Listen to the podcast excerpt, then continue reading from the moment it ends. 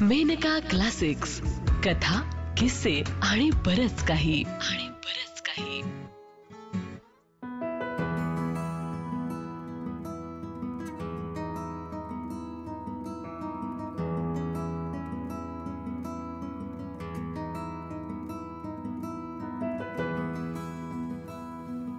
गोनिदा मला जाणवले ते. लेखक शिवाजी सावंत. वाचक प्रभाकर वर्तक. हेनरी किप्सेनने आपल्या एका वाचिकेला लिहिताना एकूणच साहित्याबद्दल फारच अर्थपूर्ण व मार्मिक लिहिले आहे. तो म्हणतो साहित्य निर्मितीसाठी जीवनानुभव लागतात. एकांतातील जीवनही अनुभवशून्य नसते. मनुष्य प्राणी आध्यात्मिक अर्थाने दूरदृष्टीचा प्राणी आहे. अंतरावरून पाहिले म्हणजे आपल्याला नीट दिसते. जवळून तपशील गोंधळात टाकतो. ज्याचे अचूक मूल्यमापन करायचे आहे त्याच्यापासून अंतरावर गेले पाहिजे. हिवाळ्याच्या दिवशी उन्हाळ्याचे वर्णन उत्कृष्ट करता येते. स्वतःच स्वतःला वागविताना आपण सदैव प्रामाणिक व वास्तवाला धरून असणे महत्त्वाचे असते.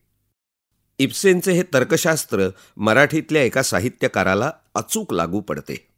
आजवर त्यांचे भटक्या प्रादेशिक समर्थपणे लिहिणारा विविध अनुभव गाठीशी असलेला रसाळ व चपखल शैली असलेला लेखक असे वर्णन करण्यात आले आहे.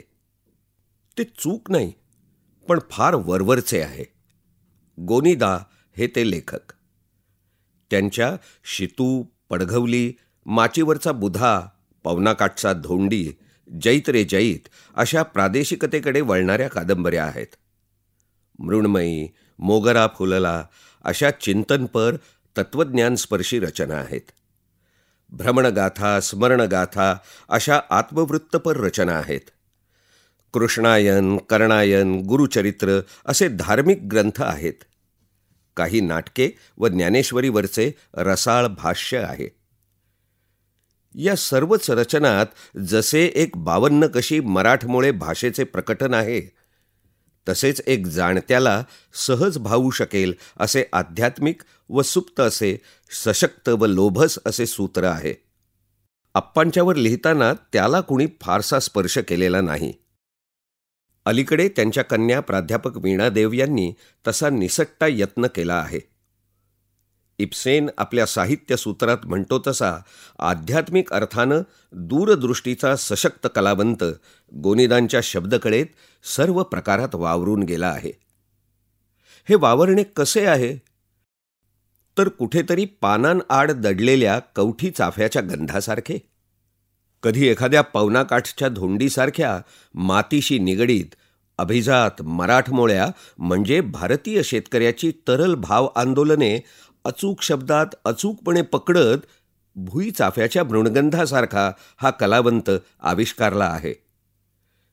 कधी जैत्रे जैतमधल्या जिद्दी ठाकराचे भावबंध पकडत मोहाच्या धुंद फुलासारखा प्रकटला आहे तर कधी हाच साधक मोगरा फुललासारख्या साहित्यकृतीत प्राजक्ताच्या स्वर्गंधासारखा परमाळून उठला आहे.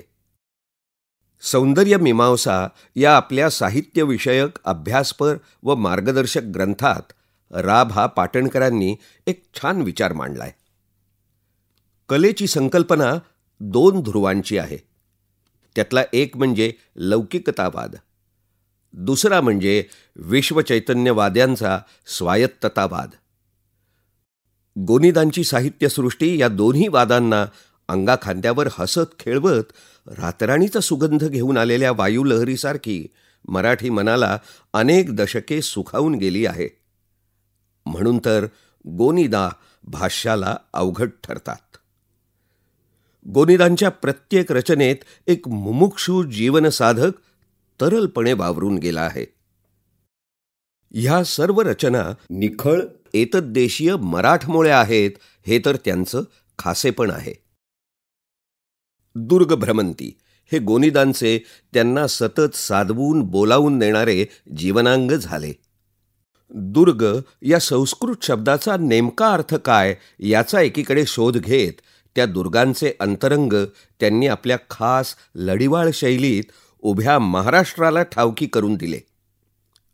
दुर्ग म्हणजे गमनाय दुष्करहा ही सार्थ दुर्गबोली एकदा समजताच त्यांचे दुर्गप्रेमी शिवमय मन त्यांच्याशी वेगळ्या लईत बोलून गेले तर नवल नाही.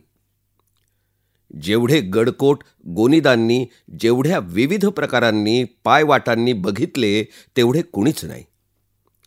त्यांचे दुर्गवर्णनपर लेख अधिकच त्यांच्या जवळ नेणारे आहेत. या भ्रमंतीच्या वेडाने मराठी साहित्याला बयादार उघडपासून तीन चार अशा शिवशाहीला कवेत घेणाऱ्या सशक्त कादंबऱ्या दिल्या आहेत. ही शिवशाही कादंबरी मालिका ज्या कौशल्याने शिवरायांना पार्श्वभूमीवर ठेवून तत्कालीन समाज व निसर्ग बोलका करून त्यांनी हाताळली तो एक अवघड प्रयोग होता. गोनिदा त्यात यशस्वी झाले. साहित्याचे एक अलिखित आणि सर्वमान्य सूत्र आहे. साहित्याला कुठल्याही कालखंडाचे बंधन नाही. कुठल्याही जीवनपद्धतीचा वेध घेणे साहित्य कधीच नाकारत नाही. रचनाकार ज्या तारखेला लिखावट हाती घेतो त्यापूर्वीची प्रत्येक रचना तशी काटेकोर ऐतिहासिकच असते. कथाभाग ऐतिहासिक वर्तमानातील वा भविष्यातील याला फारसे महत्त्व नाही.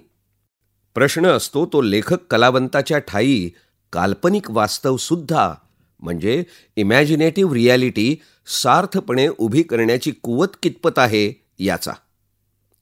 विषय वा व्यक्तिरेखा कोणतीही असो गोनिदांनी ही कुवत निःसंशय व्यक्त केली आहे. माझे म्हणणे त्यांच्या ठाई तो तो विषय व्यक्त करताना जो एक आध्यात्मिक चिंतनशील व सखोल आविष्कार दिसतो तो केवळ दुर्मिळ आहे. गोनिदांची लेखणी काल्पनिक वास्तवाचा धागा पकडत घेतल्या विषयाचे नुसते सोनेच करीत नाही तर या आध्यात्मिक स्पर्शाने त्याचा कधीही न विसरता येणारा असा मनखेचक अलंकार करून सोडते. ही केवळ भाषेची कसरत करणारी कारागिरी लेखणी नव्हे तर संचिताचे देणे लाभलेली लेखणी आहे. मराठी काव्य व नाटकाच्या क्षेत्रात अशी लेखणी कुसुमाग्रजांची आहे.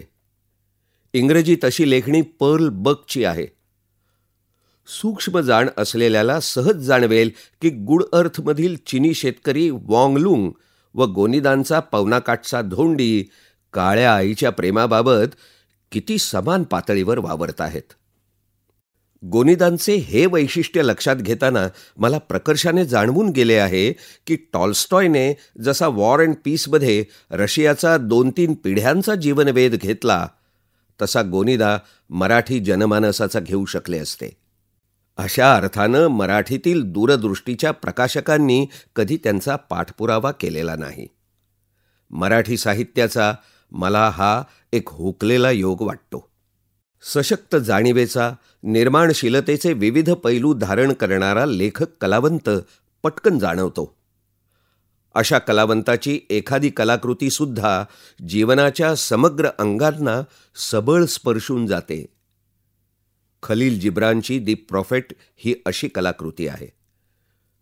गोनिदांच्या भ्रमणगाथेचा वाण हा आहे. विशेषत यातील काही स्पर्शमय आठवणी त्यांनी अत्यंत खोलवरच्या जाणीवेने मांडल्या आहेत. त्यातील एक तर फारच बोलकी आहे. तेव्हा ते पोरसवदा होते. निरुपायानं भटकत होते. या भ्रमंतीत त्यांची गाडगे बाबांची गाठ पडली. बाबांच्या रसाळ वाणीतील उपदेशपर कीर्तनांनी भारून ते त्यांच्याबरोबरच भटकू लागले. शार्क माशाबरोबर लहान मासा फरफटत जावा तसा हा योग होता. बाबा गीतेचा कर्मयोग ठणठणीत रोकड्या व्यवहारी जीवनात उतरविलेले आधुनिक भारतातील अजोड कर्मयोगी. या भ्रमंतीत एकदा मरणाच्या कडाक्याच्या थंडीने बाबांच्या तांड्याला विदर्भात कुठेतरी गाठले. थंडीने बच्चा गोपाळ थरथर कापू लागला. त्याच्या दातकुड्या थडथडू लागल्या. गाडगेबाबांनी या लहान्या कोकराला आईच्या मायेनं आपल्या मांडीच्या उभेत रात्रभर संरक्षून धरले. गाडगेबाबा कर्मयोगी म्हणून स्पष्टपणे समजून जातात ते अशा घटनांमधून. नाशिकच्या अखिल भारतीय काँग्रेस अधिवेशनाचा भव्य मंडप झाडणीने झाडून झाडाखाली विश्रांती घेणाऱ्या गाडगेबाबांना नेहरू हा जनप्रिय नेता भारावून नमस्कार करायला गेला. बाबा तेव्हा त्याच्या पाठीवर झाडणीचा चक्क धपाटा घालून उठून दूर निघून जाताना म्हणाले होते पैर छुता है काम कर काम. या पार्श्वभूमीवर गोनीदांना मांडीच्या उभेत कोकरासारखे जीवनदान करणारे बाबा मग केवढे तरी उंच होऊन जातात. अभिजात लेखकाचे हे कामच आहे की जीवनाची अशी उंची कलात्मकपणे सांगणे. जैत रे जैत ही सातपुड्यातील जिद्दी व भोळ्या ठाकराची कथा अशी प्रकटली आहे की वा हा सहजोद्गार ती वाचून बाहेर पडावा. या कथेत अनावश्यक म्हणून खड्यासारखा शब्द शोधूनही सापडणार नाही. ही कथा ठाकरी बोलभाषेत आहे. इथे ती अशी दुसऱ्या कोणा लेखकाच्या लेखणीतून उतरतीये अशी कल्पना करून बघावी. एकतर ती क्लिष्ट झाली असती ठाकरच उभा न राहिल्याने चार पानेही वाचवली नसती. इथे सातपुड्याचा कडा त्या बेला कड्याला लटकलेले मधाचे पोळे राणी माशीवरच्या क्रोधाने अशरण इरेसरीला पडलेला नाग्या आणि गोनिदांची चपखल अशी सातपुड्याचा निसर्ग ठाकरांचा संवेदनशील आत्मवेद आणि बोलभाषा अशी शैली सरसरून आविष्कारली आहे. माचीवरचा बुधा असो शेतू असो वा पडघवली असो गोनिदा भोवतीच्या जीवनसंघर्षाला शतहातांनी स्पर्श करीत जाताना भेटतात. त्यांच्या व्यक्तिरेखात वनवासी आदिम आहेत तशा मध्यमवर्गीय एका कालखंडाची म्हणजे स्वातंत्र्यपूर्व संस्कारशीलता धारण केलेल्या व्यक्तिरेखा आहेत. ते साने गुरुजींकडे जाणारे लेखक वाटतात तसे मात्र ते नाहीत. साने गुरुजींमध्ये लेखकापेक्षा कारुण्यरसभावपूर्ण असा समाजचिंतक व सेवक अधिक होता. त्यांचे संपूर्ण साहित्य त्या मनोभावाच्या पिंडरसातून न्हावून आविष्कारले आहे. मातृत्व व त्यातही वात्सल्यमय मातृत्व हे जर शाश्वत तत्व असेल तर गुरुजींची श्यामची आई अक्षरच राहणार. काव्यात असा मातृत्वाच्या थोरवीचा ठसा अनेक प्रतिभावंतांच्या रचनेत दिसतो. माधव ज्युलियन यशवंत यांच्या रचना प्रसिद्धच आहेत. अलीकडच्या कवीत गदिमा नारायण सुर्वे यांच्या रचनेतही हे दिसते. गोनीदांनी आपल्या आईचे वर्णन फारसे केलेले नाही. बालपणापासून पायांना लागलेली भ्रमणाची चक्रे हे त्याचे कारण असू शकेल. निसर्ग ज्याच्याशी शतमुखांनी आपल्या भाषेत बोलतो तो खरा भाग्यवान लेखक. मराठी तसे पटकन समोर येणारे म्हणजे व्यंकटेश माडगुळकर व गोनिदा. यातही व्यंकटेश अधिक. ते प्राणी जीवनात सूर घेताना दिसतात. वनवासी आदिम माणसे त्यांच्या लिखाणात क्वचित भेटतात. निसर्ग संदर्भ धरून येतो. गोनिदांच्या लिखावटीत प्राणी आदी माणसे निसर्ग यांचे एक विलग न करता येणारे अजब रसायन भेटत जाते. कथावस्तू संपताना एक अजब अशी व्यामिश्र चिंतनलय सोडून जाते. माझा आणि गोदिदांचा फार जवळचा संबंध आला असं नाही.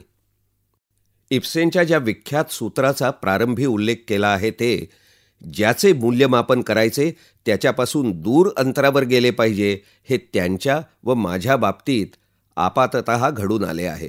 आणि हा लेख हे सुद्धा त्यांचे समग्र मूल्यमापन नव्हे.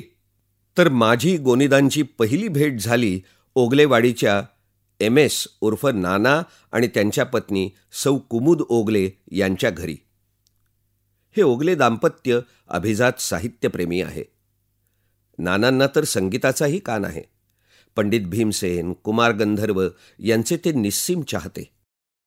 सौ कुमुद ओगले स्वतः कवयित्री आहेत. अप्पांची या कुटुंबाशी ओळख माझ्या पूर्वीची. नीटसे आठवत नाही पण बहुधा मृण्मयीच्या वेळी हे घडले असावे. ओगल्यांच्या अंजलीचा विवाह होता. अप्पांना जातील ते घर आपले करण्याची एक जादुई कांडी गवसली असावी. त्या लग्नात ओगले दाम्पत्याने साहित्यप्रेमापोटी अप्पांना कन्यादान करण्याची विनंती केली. अप्पांनी सानंद ते मान्य केले. पटकन मुक्टा नेसून ते कन्यादान विधीला बसले.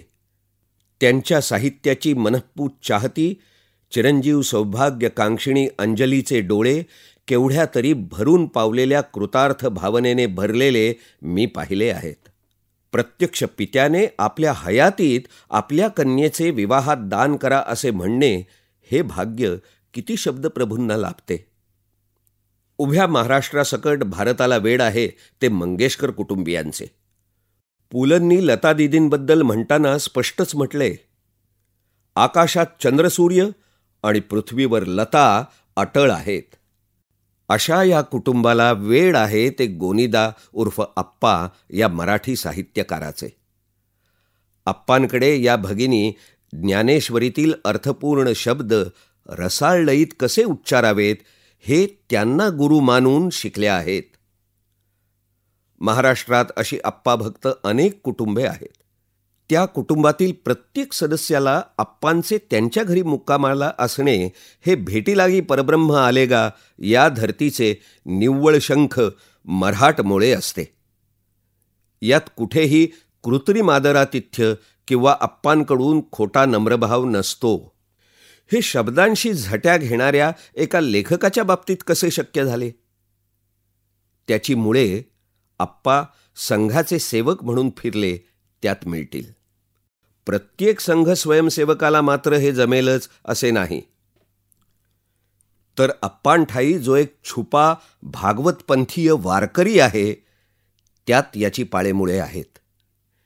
एका दांडेकरांनी म्हणजे सोनोपंत उर्फ मामा दांडेकर यांनी खांद्यावर वीणा घेऊन पंढरीचा वारकरी म्हणून महाराष्ट्राची भ्रमंती केली. दुसऱ्या दांडेकरांनी म्हणजे गोनिदा उर्फ अप्पा दांडेकरांनी घरी साहित्य वारस वीणा ठेवून महाराष्ट्राची साहित्याचा वारकरी म्हणून भटकंती केली. आमच्या मागच्या पिढीत अनेक अजातशत्रू शब्दकार झाले.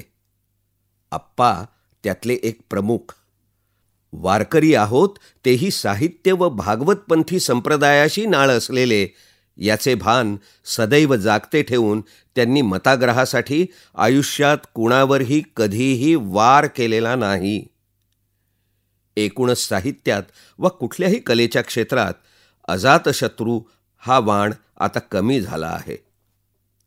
जीवनाला आलेली जीवघेणी स्पर्धात्मक गतिमानता हे त्याचे कारण आहे. आप्पा नाटकांच्या वाटेला फारसे गेले नाहीत हे बरेच झाले.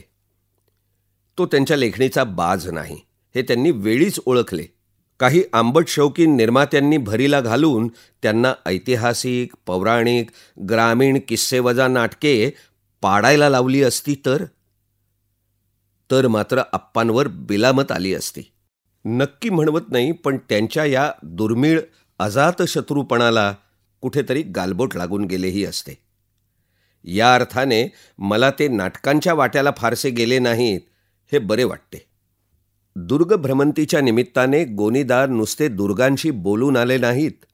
या भटकंतीत त्यांनी निरनिराळ्या उपयोगी वनौषधींची बारकाव्याने माहिती घेऊन आपल्यातील आयुर्वेद माफक तेवढा फुलवून घेतला. महाराष्ट्र बगलेला दंडकारण्य व उरोभागी सह्य पर्वत तसाच पश्चिमेला गरजता पश्चिमसागर वागविणारा निसर्गसंपन्न भूभाग आहे. याच्या दर्यात जशी अनेक रत्ने आहेत तशी याच्या पर्वतात अनेक औषधी वनस्पती रत्ने आहेत. आप्पांना यातील कित्येक कसकसल्या व्याधींवर गुणकारी आहेत हे एखाद्या जाणकार धनगर भिल्लाला लाजवेल अशा शंभर गुणमात्रांनी अंमळच ठावकी आहे. या दुर्ग भ्रमणातून आप्पा दांडेकरांनी आपल्यातील एक सुप्त फोटोग्राफरही चांगलाच डेव्हलप करून घेतला आहे. शुभ्र धवल परिणाम छायाचित्रात नेमका यावा म्हणून कॅमेऱ्याचा कोणता कोण धरावा हे ते चांगलेच जाणतात. या यंत्राशी काम करताना ते इतके यंत्रमय म्हणजे कॅमेरामय होऊन जातात की कधीकधी वाटते की शिवकालात कॅमेरा उपलब्ध असताच व त्या कारखान्यात ते खाशांच्या चाकरीवर नामजाद असते तर केल्याने देशाटन हा थोरांचा बोल डोळसपणे राबवून आप्पांनी आपल्यातील सुप्त चित्रकाराला व शिल्पकारालाही सप्रयोग डिवचून बघितले आहे. त्यांनी काही गडकोटांची चित्रे रेखली आहेत. विविध आकार संपन्न दगडी तुकडे शिंपले प्रवाळे त्यांच्या संग्रही आहेत.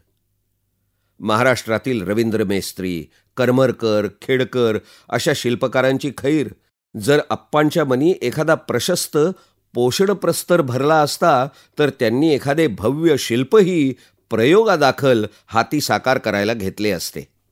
आपल्या अंगीच्या या नाना कळाकळात कुणा रसिकाने कुतूहल गर्भ उत्सुकता दाखवली की अप्पांची रसवंती दुथडी भरून आवेगी धावू लागते. दुसऱ्याला दुर्मिळ माहिती देताना अशावेळी अप्पा एवढ्या ओघानं बोलत असतात की त्या आवेगी गतीत एखादा शब्द लटकेपणाने आपला पाय मोडून घेत आपली कशीबशी वर्णी लावून घेतो. तो शब्द बोबडा ठरतोय याचे आप्पांना भानच नसते. ओगलेवाडीला गेल्यानंतर तेथील अनिल कुलकर्णींकडे आप्पांची चौकशी मी नेहमीच एका सांकेतिक प्रश्नाने करीत असे. त्याला विचारी रहाळातला वाहक आला होता काय? तब्येत कशी? कुठली डरकाळी मारतोय वाहक आता चला? अनिल हसतच उत्तर देई वाहक दिवाळीत येऊन गेला. आता ध्यानेसुरीची जोरकस डरकाळीत देणार. आप्पांचे वक्तृत्व बरेचसे कीर्तनाकडे वळणारे. माहितीपूर्ण अंगभूत तळमळीचे. पण एकूणच व्याख्यान देणे हा आप्पांचा भाग बेताचा. त्यांची रसवंती खरी फुलते गप्पाटप्पात. एखाद्या गडावर मावळ्या मित्रमैत्रिणींच्या तांड्यात ते गप्पा गोष्टीतून तो गड असा उभा करतील की ऐकणाऱ्याला वाटावे की आप्पा नव्हे. तो गडच अप्पांचे रूप घेऊन साक्षात बोलतो आहे. गडाशी निगडीत धनगर भिल्ल ठाकर कातकरी अशा आदिम वनवासींच्या त्या त्या ढंगातील बोलभाषा अप्पांना त्या त्या हेलांसह अवगत आहेत. भटकंतीत एखाद्या गडावर अशा एखाद्या ओळखीच्या गड्याची भेट झाली तर अंगावरच्या शालीने गडावरची थंडी वारत कुडकुडत आप्पा त्याच्याशी तासभर सुरेख सुखदुःखाच्या गप्पा छाटत बुरुस धोंड्यावरच बसतील. सोबती पुढे नजरेआड गेल्याची त्यांना काही जाणीवही होणार नाही. आणि त्याचा निरोप घेऊन बऱ्याच पल्ल्यावर गेलेल्या सोबत्यांना ते लाभीच्या तुरतुऱ्या चालीने पटकन गाठून त्यांच्यातील गप्पातही सहज भाग घेतील. अप्पांची गडावरची ही तुरतुरी चाल अनेकांनी बघितली आहे. ती उन्हाळी संध्याकाळी ऐना खेरांच्या खोडावरून तुरतुरत रावळाकडे परतणाऱ्या रानमुंग्यांची सय देणारी नसते काय? अप्पांच्या लिखावटीतील आध्यात्मिक अंतरंगी अंतप्रवाह सर्व छटांसह जाणवला की त्या साहित्याच्या आस्वादाची खुमारी काही और ठरते. नकळत हा प्रवाह ज्यांच्या लेखनातून अविरत पाझरला त्या अप्पांना मी जाणीवपूर्वक मुमुक्षू म्हटले आहे जीवनसाधक म्हटले आहे. अशा साधक अप्पांना मी प्रत्यक्ष साधनेत अत्यानंदी लय साधलेले पाहिलेले नाही. त्याची आवश्यकताही नाही. मला स्वच्छ शुभ्र धोतर नेसलेले पितांबरी उपरणे पांघरलेले नुकतेच साधनेतून उठलेले वेदाची एखादी रुचा किंवा ज्ञानेशांची ओवी मुखी घोळवीत आपल्यातच दंग हसमुख व घाईने समस्त उपस्थितांना देवीचा प्रसाद वाटताना एकीकडे वायफळ बडबडणाऱ्या वाचाळ अजाणाला ओठावर तर्जनीचा दंड उभवून डोळ्यांनी दटावून चूप करताना स्पष्ट समोर दिसू लागतात. त्यांच्या हातच्या तांब्याच्या तीर्थपाळ्यातील तीर्थ पळीने उजव्या अंजलीवर घेताना न चुकता हेच बोल निघू शकतात. एवम गुणविशेष तीर्थरूप राजमान्य राजेश्री रा रा गोपाळ नीळकंठ उर्फ किंवा तथा आदरणीय अप्पासाहेब दांडेकर यासी दंडवत उपरी विशेष. सांप्रत देही उद्भवलेल्या एका दुष्ट व्याधीने आपण व्यथित आहात. आपण शारदेच्या दरबारी उदंड सेवा इमाने इदबारे ठेवून कृतार्थ आहात. समस्त मराठी रियाया आपल्या बिलाकसूर चाकरीने भरून पावली आहे. हात जोडून ऋणाईत भावे आई जगदंबेस प्रार्थिते की आपणा लागी उदंड व निरामय शांततेचे निकोप आयुरारोग्य लाभो. आम्ही तर घरचेच. या उपरी विशेष ते काय लिहावे? इति लेखन सीमा आत्ता आपण ऐकलात गोनीदा मला जाणवले ते हा शिवाजी सावंत यांनी लिहिलेला लेख प्रभाकर वर्तक यांच्या आवाजात. हा लेख एकोणीसशे ब्याण्णव साली मेनकाच्या दिवाळी अंकात पहिल्यांदा प्रकाशित झाला होता. ही मेनका प्रकाशनची दोन हजार बावीसची प्रस्तुती आहे.